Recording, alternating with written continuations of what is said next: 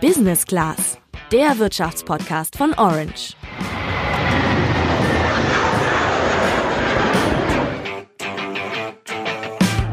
Wir sind wie Frösche im warmen Wasser und äh, die Situation wird jeden Tag ein bisschen schlimmer und ein bisschen schlimmer. Das, was wir da gerade von Wong Ik Mo gehört haben, das hört sich ja nicht gerade gut an. Mo kommt aus Hongkong und ist einer von den vielen Menschen dort, die seit Wochen auf die Straße gehen, und zwar gegen die Regierung und für mehr Demokratie.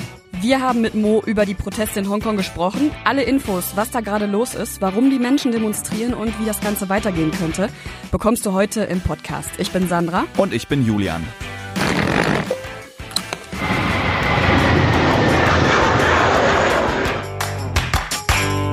Ja, um zu verstehen, was gerade in Hongkong passiert, muss man sich ein bisschen mit der Geschichte befassen. Sandra, ich habe Geschichte in der Schule abgewählt. Bring du uns mal auf den Stand. Okay, also Hongkong liegt im Südosten Chinas und war ziemlich lange eine britische Kolonie, genau genommen seit 1842, als Großbritannien als Sieger aus dem ersten Opiumkrieg hervorging. Das mal für die Geschichtsnerds unter euch. Und unter der britischen Führung ist Hongkong ganz schön gewachsen und unter anderem wegen des großen Hafens zu einem beliebten Handelsplatz geworden. Seit mittlerweile etwas mehr als 20 Jahren ist aber keine britische Kolonie mehr. Am 1. Juli 1997 nämlich ist Hongkong von Großbritannien in den Besitz der Volksrepublik China übergangen. Allerdings nicht einfach so, sondern mit einer Vereinbarung. Großbritannien und China haben dabei abgemacht, dass Hongkong kein ganz normaler Teil von China wird, sondern zunächst den Status einer sogenannten Sonderverwaltungszone bekommt. Okay, Sonderverwaltungszone, das klingt jetzt erstmal ungewöhnlich. Was heißt denn das genau? Ja, das heißt im Grunde, dass Hongkong zwar zu China gehört, aber für sich selbst genommen fast autonom ist und ein eigenes System hat, also über innere Angelegenheiten selbst bestimmen kann. Stefan Scheuer war fünf Jahre lang für das Handelsblatt Korrespondent in China, den habt ihr auch schon das ein oder andere Mal hier im Podcast gehört, und der hat uns das mal genauer erklärt. China ist zuständig für die Außen- und Verteidigungspolitik in ganz vielen anderen Bereichen, wie beispielsweise Pressefreiheit, Meinungsfreiheit, Versammlungsfreiheit, aber auch so Fragen wie Finanzpolitik hat Hongkong eine große Eigenständigkeit, auch eine eigene Währung. Ähm, und damals bei der Rückgabe Hongkongs von Großbritannien an China ist auch ein umfangreicher Vertrag abgeschlossen worden, der unter anderem garantieren soll, dass die sieben Millionen Hongkonger für 50 Jahre, also bis 2047, ein Zitat hohes Maß an Autonomie und Freiheiten genießen. Zitat Ende. Und mit diesen ganzen Ausgestaltungen unterscheidet sich das System in Hongkong deutlich von dem chinesischen System. Ja, das kann man wohl sagen. In China herrscht ja Kommunismus und die Staatsführung ist autoritär. Laut dem Auswärtigen Amt werden rechtsstaatliche Mindeststandards in China immer wieder verletzt und als Beispiele werden da genannt zum Beispiel Strafverfolgungen aus politischen Gründen, Haftstrafen ohne Gerichtsurteile und Fälle von Misshandlungen und Folter. Außerdem gibt's in China quasi keine Meinungs- und Pressefreiheit und das ist eben in Hongkong formell alles anders. Das Prinzip, auf dem das Verhältnis von Hongkong und China basiert, nennt man deswegen auch ein Land, zwei Systeme. Und das muss eben, wie gesagt, mindestens 50 Jahre beibehalten werden. In der Theorie muss man sagen, hört sich das ja ganz gut an. In der Praxis besteht aber oft der Vorwurf, dass China sich nicht wirklich an die Abmachung hält und sich immer wieder jetzt schon in die inneren Angelegenheiten von Hongkong einmischt. Nämlich wo zum Beispiel? Naja, am besten kann man das an den Wahlen sehen. Eigentlich sollten in Hongkong ja freie demokratische Wahlen etabliert werden. Das ist aber bis heute nicht passiert. Die Regierungschefin ist zurzeit die als Peking-freundlich geltende Carrie Lam und die wurde von einem Gremium gewählt, das überwiegend China-freundlich besetzt ist. Somit regiert also in Hongkong eine Person, die China ganz gut gefällt. Das Thema Wahlen ist schon länger ein Reizthema in Hongkong. Auch 2014 gab es schon Proteste für freie Wahlen, aber auch abseits davon versucht China wohl über kleine Schritte mehr Einfluss auf Hongkong auszuüben.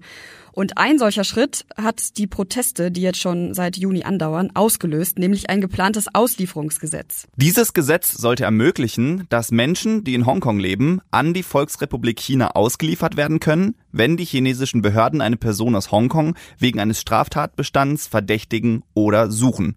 Das klingt vielleicht erstmal gar nicht so schlimm, aber Stefan Scheuer hat uns erklärt, was dabei das Problem sein könnte. Der Grund, warum viele Leute da so sorgenvoll draufblicken, ist, dass es äh, vor einiger Zeit schon eine Reihe von Hongkonger Buchhändlern gegeben hat, die in Hongkong oder auch in anderen Orten verschwunden sind und danach dann auf einmal in Festlandchina aufgetaucht sind und dort vor Gericht gestellt wurden, unter anderem wegen Vergehen, die schon viele, viele Jahre zurückliegen, unter anderem Fahrerflucht. Und das hat für viele dazu geführt, dass sie gedacht haben, okay, mit dieser Unabhängigkeit der Hongkong-Justiz und auch quasi der besonderen Stellung, die Hongkong hat, äh, dieser Freiraum wird immer kleiner. Also besteht die Angst, dass sich China durch das Gesetz unbequemen Bürgern in Hongkong entledigen könnte, beziehungsweise dann eben im eigenen System nicht nach rechtsstaatlichen Maßstäben mit ihnen verfahren würde. Deswegen sind die Menschen dann auf die Straße gegangen und zwar ganz schön viele. Teilweise waren wohl über eine Million Menschen bei den Protesten dabei.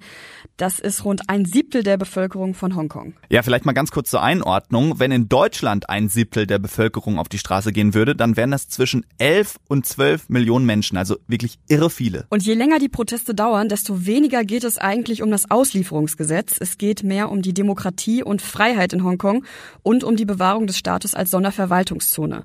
Wong Ik-mo ist Mitglied der Central Human Rights Front, einer Bewegung in Hongkong, die einen großen Teil der Proteste organisiert.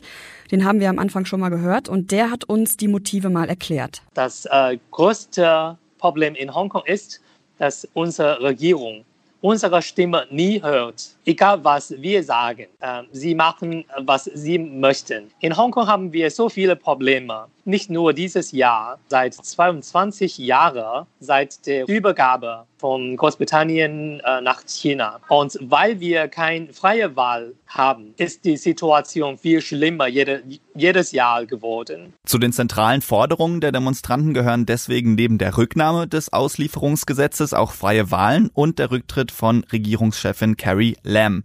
Sandra, allerdings gibt's noch was anderes, was die Proteste befeuert. Genau, Hongkong ist nämlich eine der teuersten Städte der Welt und das führt dazu, dass viele Menschen nicht genug Geld haben, um einen halbwegs vernünftigen Lebensstandard zu haben. Das macht natürlich viele wütend. Mo hat uns auch davon erzählt. Die Miete ist unglaublich hoch. Und viele Leute, sie wohnen in, äh, wie sagt man, subdivided units. Sie zahlen zum Beispiel äh, 500 Euro Sie, sie bekommen nur ein ganz kleines Zimmer mit einem ein Bett, ein, ein, äh, wahrscheinlich ein, ein, ein Kleiderschrank. Und das war's, nichts mehr.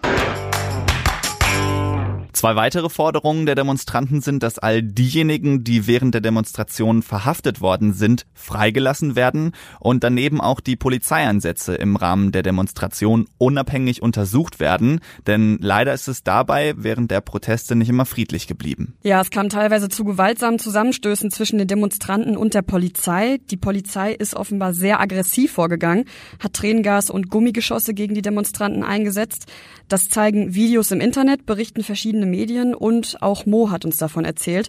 Die Demonstranten vermuten sogar, dass sich auch Polizisten in Zivil unter sie gemischt und dort Ausschreitungen provoziert haben. Wir haben aber mal bei Mo nachgefragt, ob auch Gewalt von den Demonstranten ausgegangen ist oder ausgeht. Wir sind Hongkonger, wir sind friedlich. Wir möchten die Polizisten nicht angreifen. Aber in den vergangenen elf Wochen haben die Polizisten zu viel Gewalt verwendet. Und es ist verständlich, dass manche ein oder zwei oder keine Ahnung, Proteste, sie sind ärgerlich und sie könnten Gewalt verwendet haben. Keine Ahnung. Aber die meisten, muss ich sagen, 99 Prozent sind friedlich. Die Demonstrationen haben ja echt schon ein ganz schönes Echo hervorgerufen und ein bisschen was haben sie auch schon bewirkt, denn das Auslieferungsgesetz ist von der Regierung erstmal auf Eis gelegt worden. Allerdings hat Carrie Lam jetzt nicht explizit ausgeschlossen, dass das Gesetz vielleicht zu einem späteren Zeitpunkt wieder zur Debatte stehen könnte. Einen Untersuchungsausschuss zur Polizeigewalt lehnt sie aber bisher ab. Allerdings hat sie gesagt, dass sie mit den Demonstranten schon in Dialog treten würde. Das kann man jetzt wahrscheinlich von der chinesischen Regierung nicht behaupten, oder? Naja, zumindest hat die die Proteste scharf verurteilt. Trotzdem hat sie es bisher der örtlichen Regierung in Hongkong selbst überlassen, mit der Situation fertig zu werden. Betonung liegt aber auf bisher, denn es gab schon eine Übung mit Spezialkräften in der Nähe von Hongkong. Und das kann man natürlich schon als Warnung an die Demonstranten verstehen, nach dem Motto, wir können jederzeit eingreifen. Mo und die anderen Demonstranten hat das aber nach eigener Aussage nicht so sehr beeindruckt. Ganz ehrlich, haben wir eigentlich kein, keine Angst davor. Also wir vermuten, dass solche äh, Übungen ist nur eine Warnung zu, zu uns und sie werden in der nahen Zukunft nicht nach Hongkong kommen. Und dieses Thema wird in Hongkong nicht häufig diskutiert eigentlich. Also natürlich diskutieren wir manchmal darüber, aber unsere Antwort wär, äh, wäre, okay, wenn sie wirklich nach Hongkong kommen, dann bleiben wir zu Hause. Gleichzeitig versucht China offenbar in den sozialen Medien Stimmung gegen die Demonstrationen zu machen. Allein Twitter hat deswegen vergangene Woche rund 900 Accounts gelöscht und 200.000 gesperrt. Auf denen sollen zum Beispiel Fake News über die Demonstranten verbreitet worden sein. Skurril ist dabei aber eigentlich nur, dass in China Facebook und Twitter sowieso für die Menschen nicht zugänglich sind. Das heißt, offensichtlich sollte hier gezielt das Ausland mit falschen Informationen versorgt werden. Wie soll das Ganze jetzt eigentlich weitergehen? Eine Prognose abzugeben ist da echt schwierig. Man weiß halt nicht, ob die Regierung in Hongkong vielleicht Kompromisse anbieten würde und inwiefern China das zulässt oder ob die irgendwann aktiv gegen die Demonstration vorgehen. Wir haben mal Mo gefragt, wie die Demonstranten das denn sehen. Es gibt kein Zeichen, dass China aufgeben würde und unsere fünf Forderungen positiv antworten würde. Aber für uns ist es sehr wichtig, weiter zu kämpfen, weil Hongkong ist unsere Heimat. Wenn Hongkong fallen muss, dann fallen wir mit Hongkong. Wir würden nicht einfach zu Hause bleiben und warten, okay, jetzt ist zu Ende. Wir würden auf die Straße gehen. Und auch wenn 2047 das Ein-Land, Zwei-Systeme-Prinzip ausläuft, dann hofft Mo darauf, dass die Menschen weiter für die Freiheit kämpfen werden. Dann stand jetzt als ganz normaler Teil Chinas. Also, spannende Lage. Wir schauen für euch bei Orange weiter drauf. Behaltet da einfach unsere Homepage im Blick. Für heute soll es das aber erstmal gewesen sein. Wir freuen uns aber wie immer, wenn ihr unseren Podcast teilt und bei iTunes eine positive Bewertung dalasst. Bis zum nächsten Mal. Ciao. Bis dann.